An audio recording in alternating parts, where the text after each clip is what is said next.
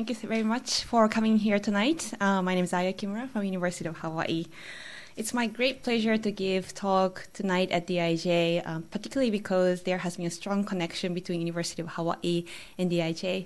Thank you, Phoebe, for arranging the talk, and thank you very much, Dr. Coulmas, for kind introduction. So um, today's talk focuses on what I call a citizen radiation measuring organization, or what is often described in Japanese as Shimin Hosha no Sokuteijo, that emerged in response to March 11th. this is a part of a larger project on food justice after March 11 in Japan, which I'm writing as a monograph, and I would love to get your feedback to refine my arguments. So I want to leave some time for Q&A after the talk. Okay. As you already know, the March 11th resulted in an unprecedented level of radioactive substance release in the Japanese history. And that has had significant implications for the Japanese food system.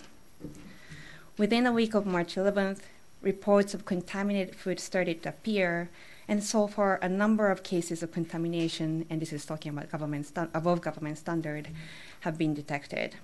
For example, this table here shows the number of samples found to be over the government standards of 100 becquerel per kilo uh, only in the, in the 2013 fiscal year.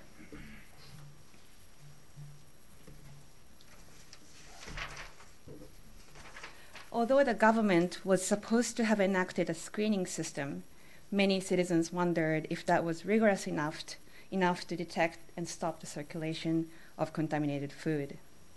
It was clear that there were many loopholes. You might remember the famous case of cesium beef, or beef, where beef with a high level of cesium was found to have been sold at many stores across the country, and in some cases fed as a part of the school lunch.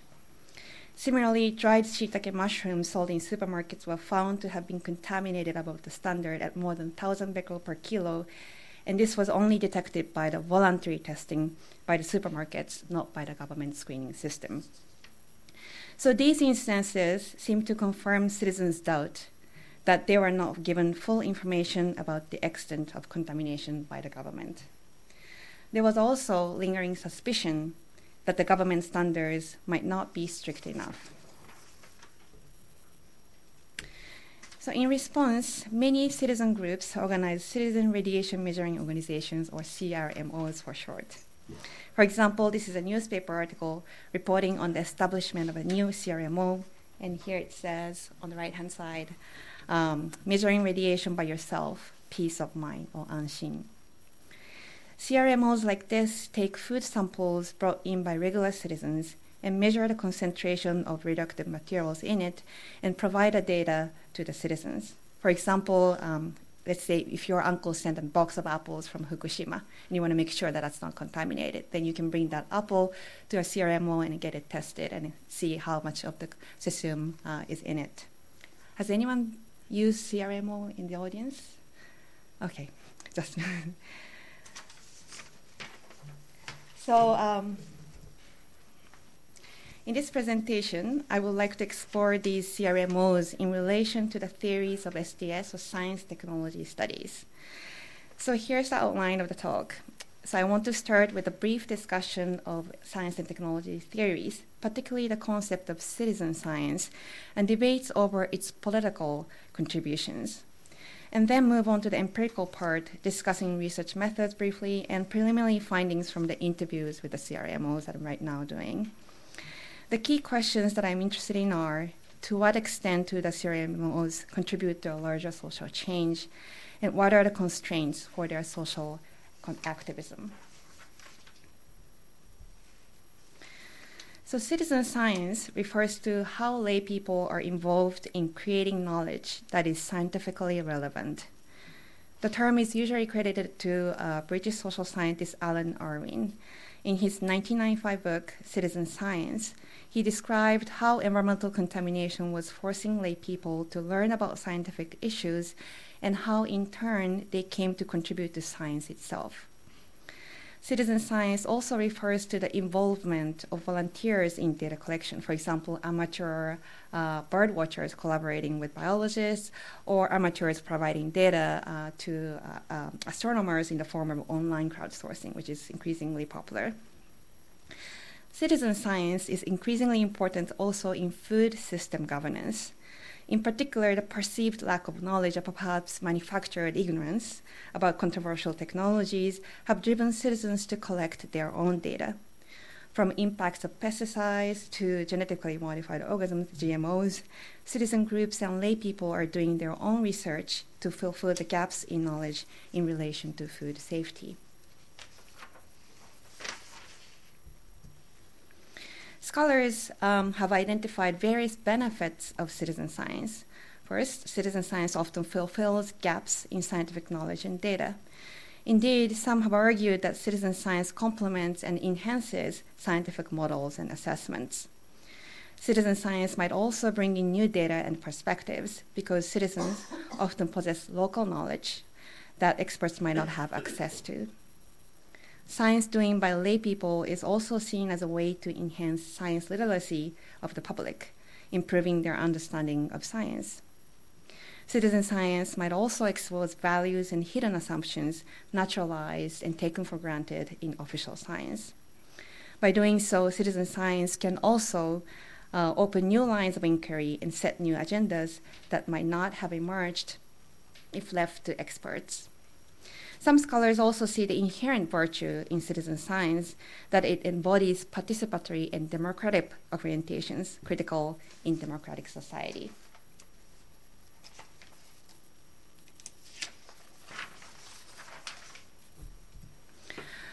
However, while we can celebrate citizen science as the instance of democratization of science, it is nonetheless important to analyze it in relation to a larger political context, particularly that of neoliberalization.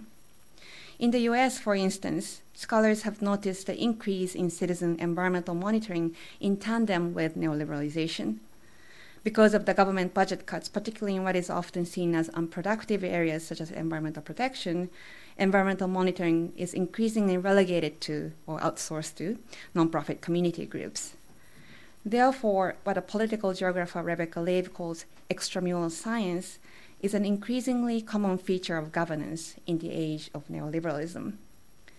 Neoliberalization is also linked to what Burchell, following uh, Foucault's governmentality work, called responsibilization. It produces a certain kind of self that is interested in and is held responsible for the care of oneself. This discourse produces a particular kind of subjectivity that emphasizes self regulation and self care. Then, citizen science can be seen as a part of responsibilization, putting pressures on citizens to take responsibility for their own well being and hence driving them to collect data that is necessary for their health and safety. So STS, Science and Technology Studies discussion of citizen science often tended to assume that they were linked to a social movement. However, situating citizen science in the context of neoliberalization, then the link with the social movement should be explored rather than taken for granted. This emergent theorization of citizen science suggests that it is necessary not to assume politicization and emancipatory orientation of citizen science. In other words, we should ask to what extent does citizen science go beyond the individualist act of self care and is linked to a larger social mobilization?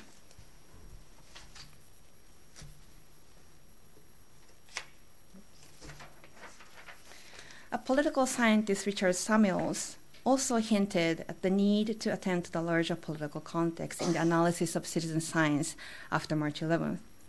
In his book Disaster and Change, published last year, he observed a conspicuous lack of mobilization and, and activism in post March 11 Japan. For instance, let's look at this quote here. Quote, Instead of demonstrations, social mobilization was personified in the volunteers who made their way in record numbers to Tohoku and uh, in citizen scientists who collected data on radioactivity in their neighborhoods. Japanese citizens seemed more concerned than outraged during the first year after the disaster. Unquote.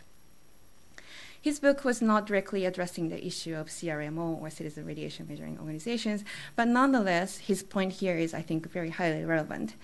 How subdued citizen activism has been despite the gravity of the accident and the government's implication in it.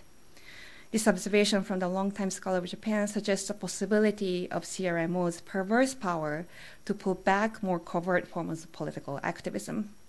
Could it be that the CRMOs are a reflection of, and in turn further creating, concerned rather than outraged citizens?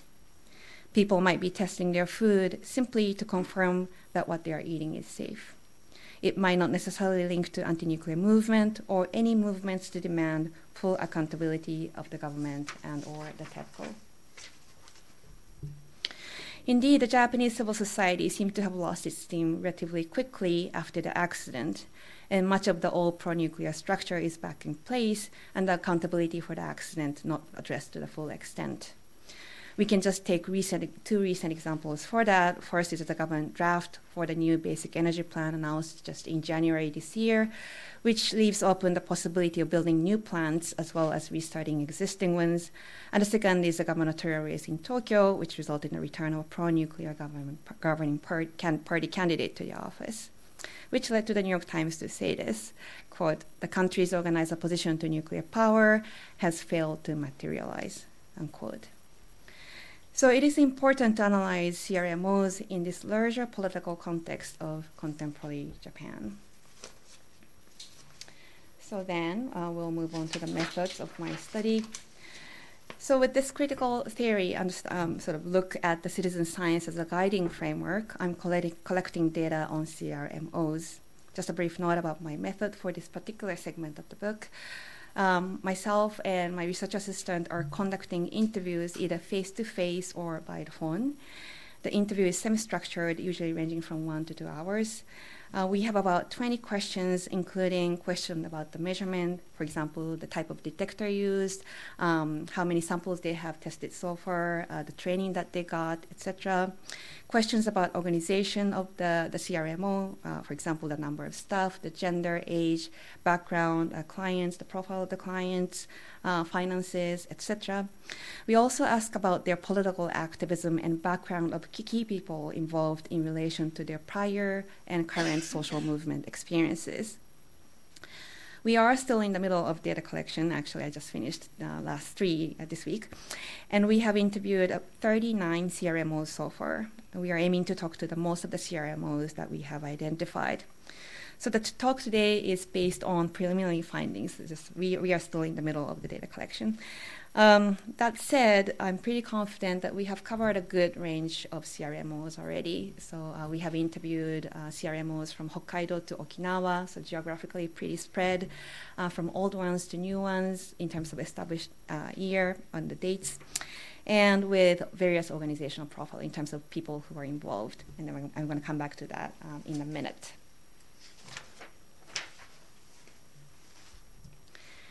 Um, so before we move on to the data, um, it's, it's very important to, to underscore how I am defining CRMOs. Okay? So um, I'm defining CRMO to refer to those non-governmental, non-corporate organizations that are offering the service of testing food to citizens in relation to contamination by radioactive materials. Okay? And um, there are important exclusions here. Excluded are the ones operated by the government. The government did, in fact, establish similar programs. The national government, for example, started a rental program of detectors. Uh, so they rent out the detectors to municipal governments and prefectural governments in the fall of 2011. And currently, I believe more than 2,000, I'm sorry, 270 detectors are used by municipal governments. So, for example, here in Chiyoda Ward, I think you can go to some Hokenjo, I think. And if you're a resident ward, you can get your food tested for free, I think. It's on the web, so you can check. Uh, and if you're interested in, I think you can go there and get it tested. Um, March 11th saw an emergence of a private industry of measuring radiation. And although I do discuss this in the book, uh, I'm excluding them as a part of the CRMOs. CRMOs, as I define here, do not also include those measuring programs that are not open to citizens, regular citizens, such as measuring programs by agricultural cooperatives and consumer cooperatives. They, they, many of them um, decided to uh, purchase the detector and started to measure but I'm not including them if they are not open to regular citizens. Their function is a little bit different. Uh, what they measure is their products before they sell, not the ones that regular citizens bring in. Um, this presentation also focuses on food contamination. So I'm not discussing uh, initiatives that measure doses of the air. And there are famous examples of those five volunteers who measured our dosage and uploaded on the web, such as SafeCast, and I'm sure many of you might know. But they are outside of the scope of my study, which is looking at the issue of food contamination. So with this definition, I have identified 85 CRMOs uh, that are currently active in Japan. And this is the map that is showing, I'm sorry, it's a little bit small because I wanted to capture from Hokkaido to Okinawa.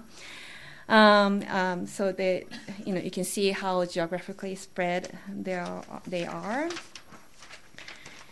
And um, so, in, as a way of sort of, sorry, to explain who they are and what they do, um, I think I'm going to focus on the four aspects of a CRMOs. Um, so the data from the interviews that I've been conducting with the CRMOs.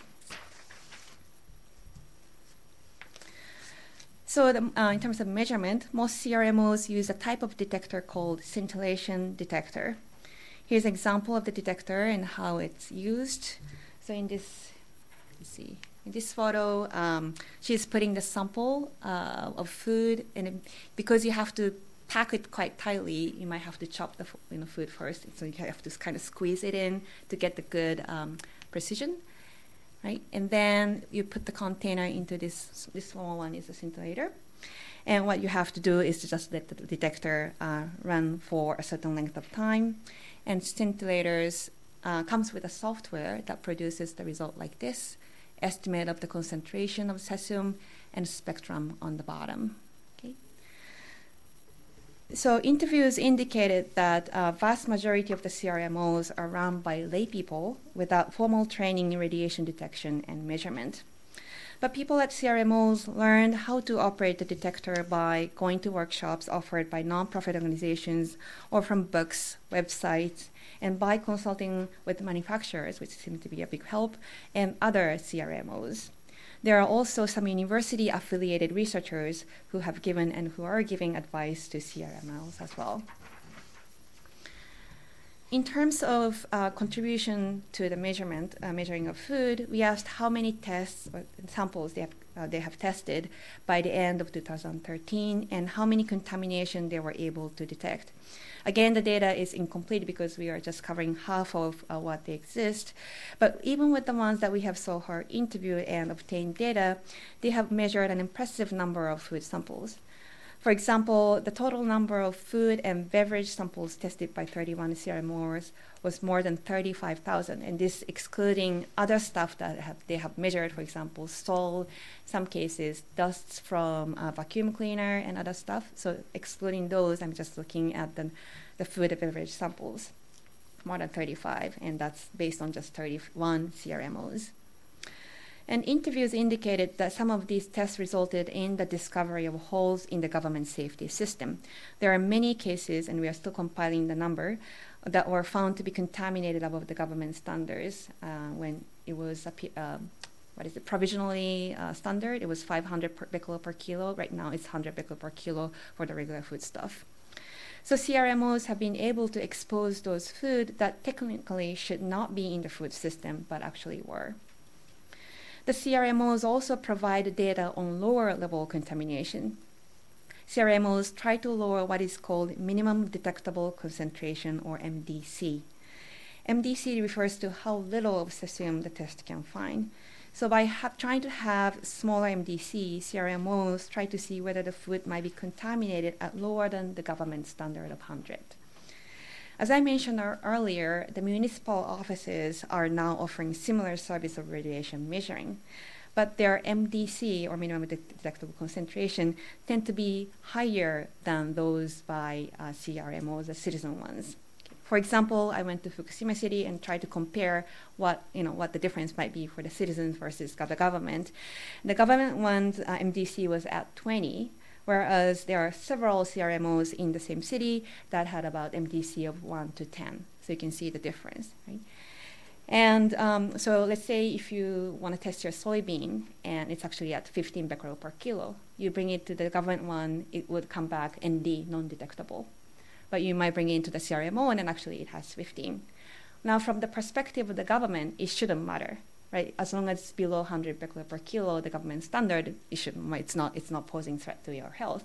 But if you are concerned mother about your children's health, or if you're worried that you might have been exposed um, extra, externally, then you might want to minimize internal radiation, then that kind of information provided by CRMO might be very helpful.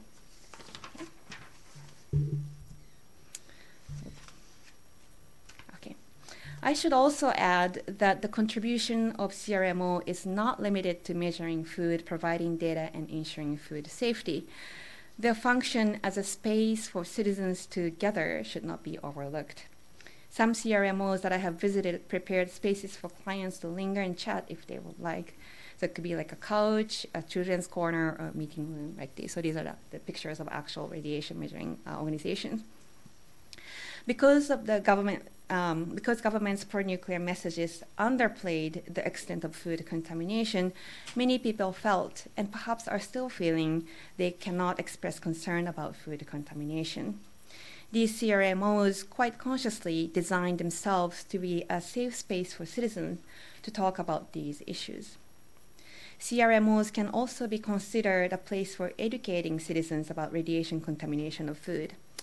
I have not done extensive survey with the government uh, measuring stations in the way in the same way as I'm doing with the citizen ones, but the one that I visited in Fukushima was telling of their focus in terms of just simply measuring food and just getting the result back to the citizens. When I went, I saw people come, drop off their food, just left, you know, and come back in 30 minutes, got the result, the printout, and left. There was no sort of interaction or interaction among citizens.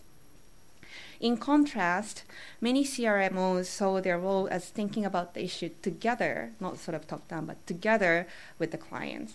They seem to take much longer in explaining the results. Most of them attach the spectrum, the graph, which, uh, by the way, the Fukushima, the city one didn't uh, because they said that it would confuse citizens.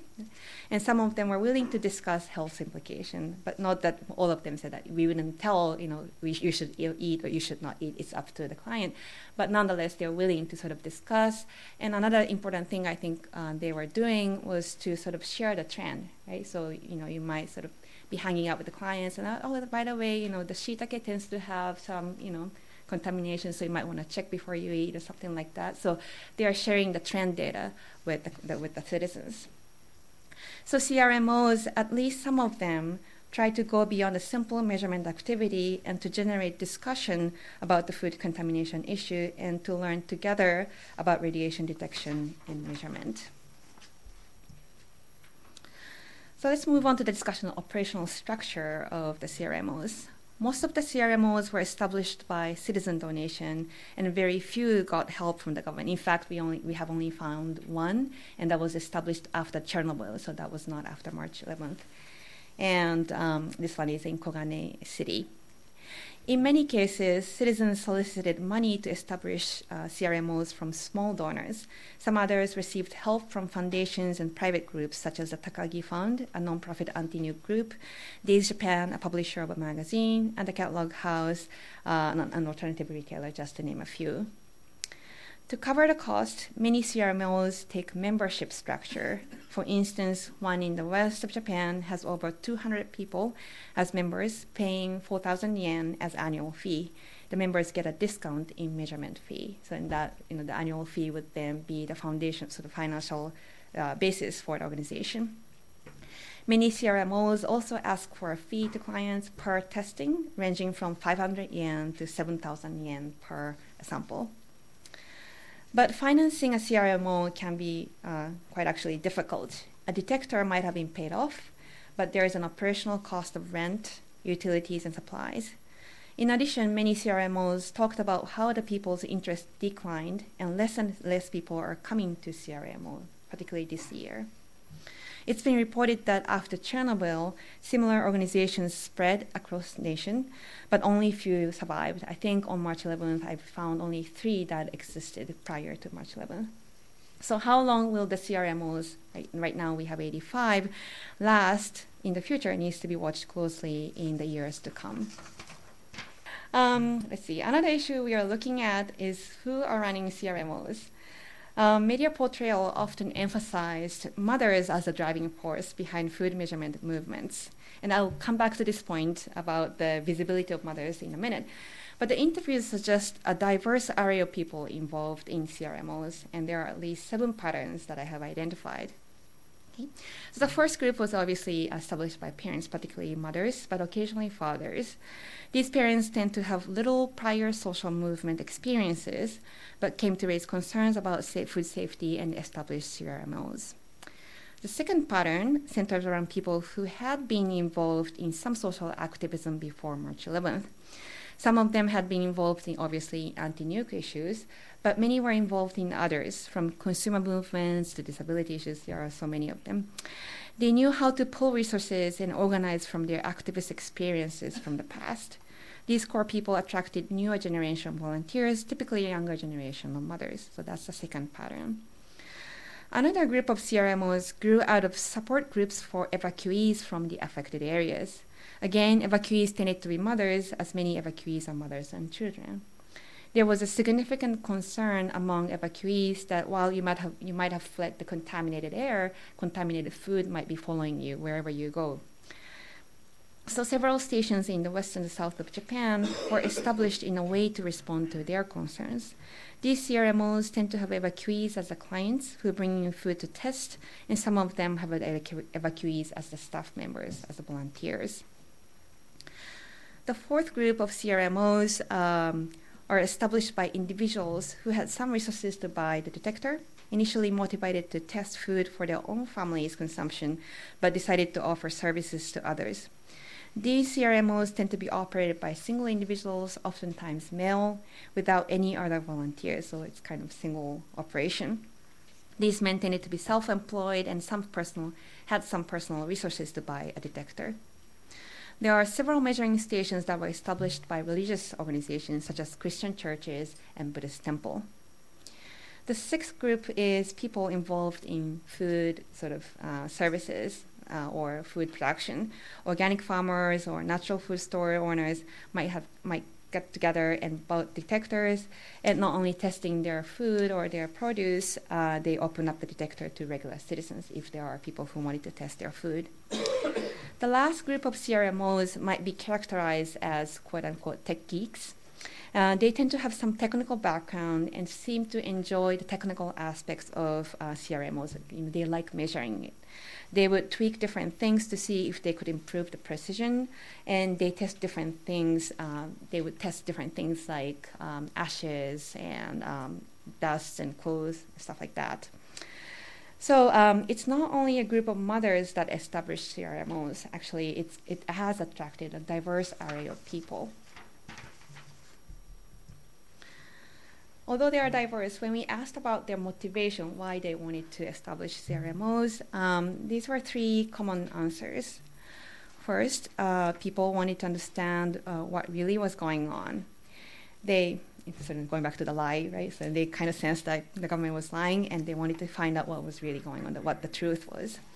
They heard that the government saying that food was safe and the contamination was minimum, but they felt that the data provided by the government was insufficient and not trustworthy. They suspected that the government might be selectively testing to underplay the extent of contamination, and the more tests ought to be done. Second, many people talk about the need to protect the health of the children, grandchildren, and public at large. In order to know what to eat, what to avoid to eat, the reason measuring was essential. Thirdly, some CRMOs uh, emphasize the role of CRMOs as a watchdog for the government. Although the government systematized radiation tests and institutionalized relatively strict standards, I'm talking about 100 becquerel per kilo, CRMOs would make sure that the government system is functioning as it is supposed to. Okay. And the final aspect of CRMOs um, in terms of their political orientation. Our interviews suggest few have official links to established political organizations such as political parties and labor unions. There is also little formal organizing efforts among sort of trying to connect horizontally among the cities, among the CRMOs. One exception is a network called CRMS, Citizen Radiation Measuring Stations, with seven CRMS um, in, in that network. Another exception uh, is a website called Minna no Data Site or Everyone's Data Site. But the data site's intention is to consolidate test results from various CRMOs and make it more accessible to the public. So its intention is not really political or movement oriented. And there are, I think, uh, some regional networks of CRMOs, but their work again uh, tends to focus on technical aspects of measuring. They discuss how to improve the precision of the measurement, and also they want to cross-check the results. You know, they might have the same sample, try to get it tested in different organization to see that they are, what they are actually getting is the actual number. Okay. In the interviews too, we had um, we have several questions about whether they'd be willing to or were involved in political issues. Many interviewees said that they'd be hesitant. Although individual members might be involved in politics, as CRMOs, many of the interviewees did not want to get involved in political issues. And it was surprising that even those CRMOs that were run by people with the movement experience, if you remember that profile, you know, there was a group that had prior social movement experience. They even they uh, tended to say that they shunned politics as CRMOs. Despite those answers, though, it seemed to me that most of them are actually involved in political social issues although there are some that are concentrating on measuring, like those sort of tech geek type, for the vast majority, to describe them as apolitical would be a stretch.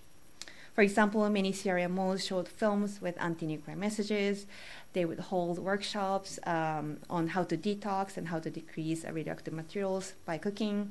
Staff members are going to rallies and talking with talking to government organizations or collaborating with organizations doing those things.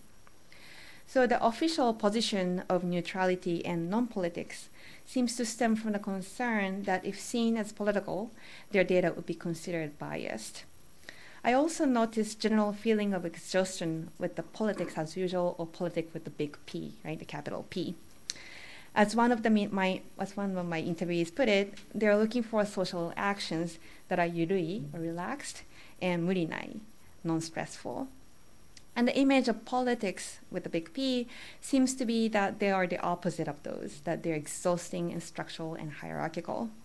So there is a general stigma of politics as biased, too rigid, and exhausting among interviewees. Let me illustrate this with an example of a CRMO in the Kanto area.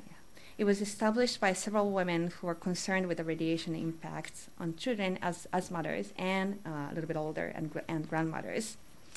The CRMO was located in a small house that used to be a restaurant. I think it was actually yakiniku It was quite spacious, equipped with a room for children to play and another larger room where people can sit and chat, besides a space allotted for a detector. In the entrance, tea, beans, and rice that were tested safe were sold. And the women said they wanted the space not only to be the lab to measure, uh, but also to be a gathering place for mothers where they could talk about radiation freely. The CRMOs organ- at this CRMO organized workshops and lectures on anti-nuclear themes. However, in the interview, the women talked about the difficulty of navigating the, the stigma of doing politics. They said if getting involved in political things, quote, will be seen as a person who is on that side, like we'll be seen as achigawa no hito. One of the core staff members said of the difficulty of positioning as follows, quote, we did not want to be an activist or katsudoka. We need to look for a new way of social movement. We don't want to be called a professional activist, undo no puro. We are regular mothers, unquote. I want to come back to her emphasis on maternal identity in a minute, but here I just want to point out that she underscored the stigma of katsudoka or activist, which is seen as the other, the opposite of regular people or regular mothers. And this kind of sentiment was shared widely among my interviewees. As CRMOs, many of them said they didn't want to be seen as politicized because the date might be seen as distorted or they might be labeled as radical activists. Okay, so far, so I have summarized findings from my interviews with the CRMOs and tried to give you a sense of who they are, how they are structured, and what their motivation might be. I also talk about their political activism or the lack thereof. So let's move on to the analysis. So I, I think CRMOs pose interesting questions about the politics and citizen science. As we saw, we might say that the original motivation of CRMOs were, um, was rather, rather political the noticing of knowledge gaps, creation of ignorance by the government, and the need to function as the watchdog vis a vis the government. Nonetheless, many CRMOs tend to shy away from political activism. This brings us back to the theory of citizen science that pointed out the influence of neoliberalization. We should ask what are the challenges to these CRMOs in terms of their politicization? There are several possible reasons. Of course, as a good social scientist or sociologist, we can draw on the research on social movement in sociology and think about constraints in that in that established literature, such as the lack of resources, money and time, as well as political opportunities. But today I want to consider this question in relation to the history of the concept of citizen or shimin in Japan. We need to situate CRMOs in a broader history of civil society in Japan. As a historian of Japan, Simon Avenell discussed in his book Making Japanese Citizens, the Japanese concept of citizen or shimin has a complicated history. The concept of citizen was imported from the West, understood to be a foundation for the democratic Japan, particularly after the end of the Pacific War. In the following decades, shimin meant autonomous individual outside of the state and the market, often linked to clear anti-establishment sentiment. However, the failures of the 60s and 70s radical movements had a decisive impact on the concept. Avenell identifies an important shift in the Shimin idea after that. Since the 1990s, Shimin came to connote nonprofit groups that work with the government and the private sector and provide social services in a constructive manner. Oppositional ethos is shunned as unproductive and too ideological. In the conscious criticism of protest and contestation in the 60s and 70s, the contemporary Shimin is to keep distance from such radicalism. So, what does this mean to citizen science? Citizen of citizen science operates under this enormous pressure to fit a specific understanding of citizen as moderate, collaborative, and practical. Such pressure not to radicalize also paradoxically comes from the resurgence of the radical left in anti-nuclear movement after March 11th. The radical left made anti-nuclear as one of the key platforms uh, in the post-March 11. Good example here is the move by Chukakuha, an extreme left group that is known for its involvement in violent incidences such as the beating of members of other Marxist faction and arsons, etc. In particular, in August 2011, they established the National Council to Abolish All Nuclear Reactors Right Now, or すべての原発今すぐなくそう全国会議、NAZEN for short, gearing up to focus on anti-nuclear issues. The Public Safety Commission, or Koan, also noticed their renewed activism in anti nuclear issues. Its report in 2013 warned that both Chukakuha and Kakumaruha, another radical left group, were using anti nuclear as strategies to mobilize and recruit new people. The ra- these radical left groups also seem to have taken interest in CRMOs as well. And their effort to link to CRMOs has had traveling effects to the network of CRMOs. For instance, there was a CRMO in the northern eastern part, northeastern part of Japan that had a huge organizational struggle involving Chukakuha. In 2013, the CRMO had to purge one of its key members as she was suspected of being a Chukakuha sympathizer. They had to make the move public and declared its non affiliation with the radical groups. In July 2013, the CRMO had a general meeting and revised its bylaw Tellingly, it affirmed nonviolence as its principle and added in the bylaw that, quote, the organization should maintain independence from any political, religious, or corporate organizations. We do not have any relationship with Nazen or Chukakuha, unquote. And a similar language is now, you can find the similar sort of disclaimer in many websites of the CRMOs. Many key people in the CRMO network are highly concerned what they see as the infiltration efforts by the radical left to the CRMOs. They point out that any association with the radical left would put them on the Koan watch list, severe relationship with foundations, if any, and expose them to the internal politics within radical left, which has a history of violence. So, on the one hand, CRMOs are operating in the broader context of neoliberalization of civil society, pressured to be solution oriented and non confrontational to remain legitimate, to be a good citizen. In addition, the move by the radical left to emphasize anti nuclear issues makes the legitimacy of CRMOs even more tenuous, exacerbating the pressure to remain legitimate. Subject to these forces, the space for citizen or shimin is extremely limited in today's Japan. Who can be the citizen in citizen science? Actually, not many seems to be the answer. In the contemporary Japan, then, the performance of shimin, performance of citizen, is a task that takes a lot of maneuvering and delicate performing. This helps explain the proliferation of CRMOs in the aftermath of March 11th in a way. They resonate with the discourse of citizens that shun politics. If you sort of think that CRMOs are to be the place for science, technology, not for politics. CRMOs can also be constructed as self help and service provision. And this was evident in many interviews. My interviewees often emphasized the technical aspects of what they were doing, many interviewees said, we are just doing the measurement, like we are simply measuring, like 測定してるだけです. Constructing the technical as the opposite of the political.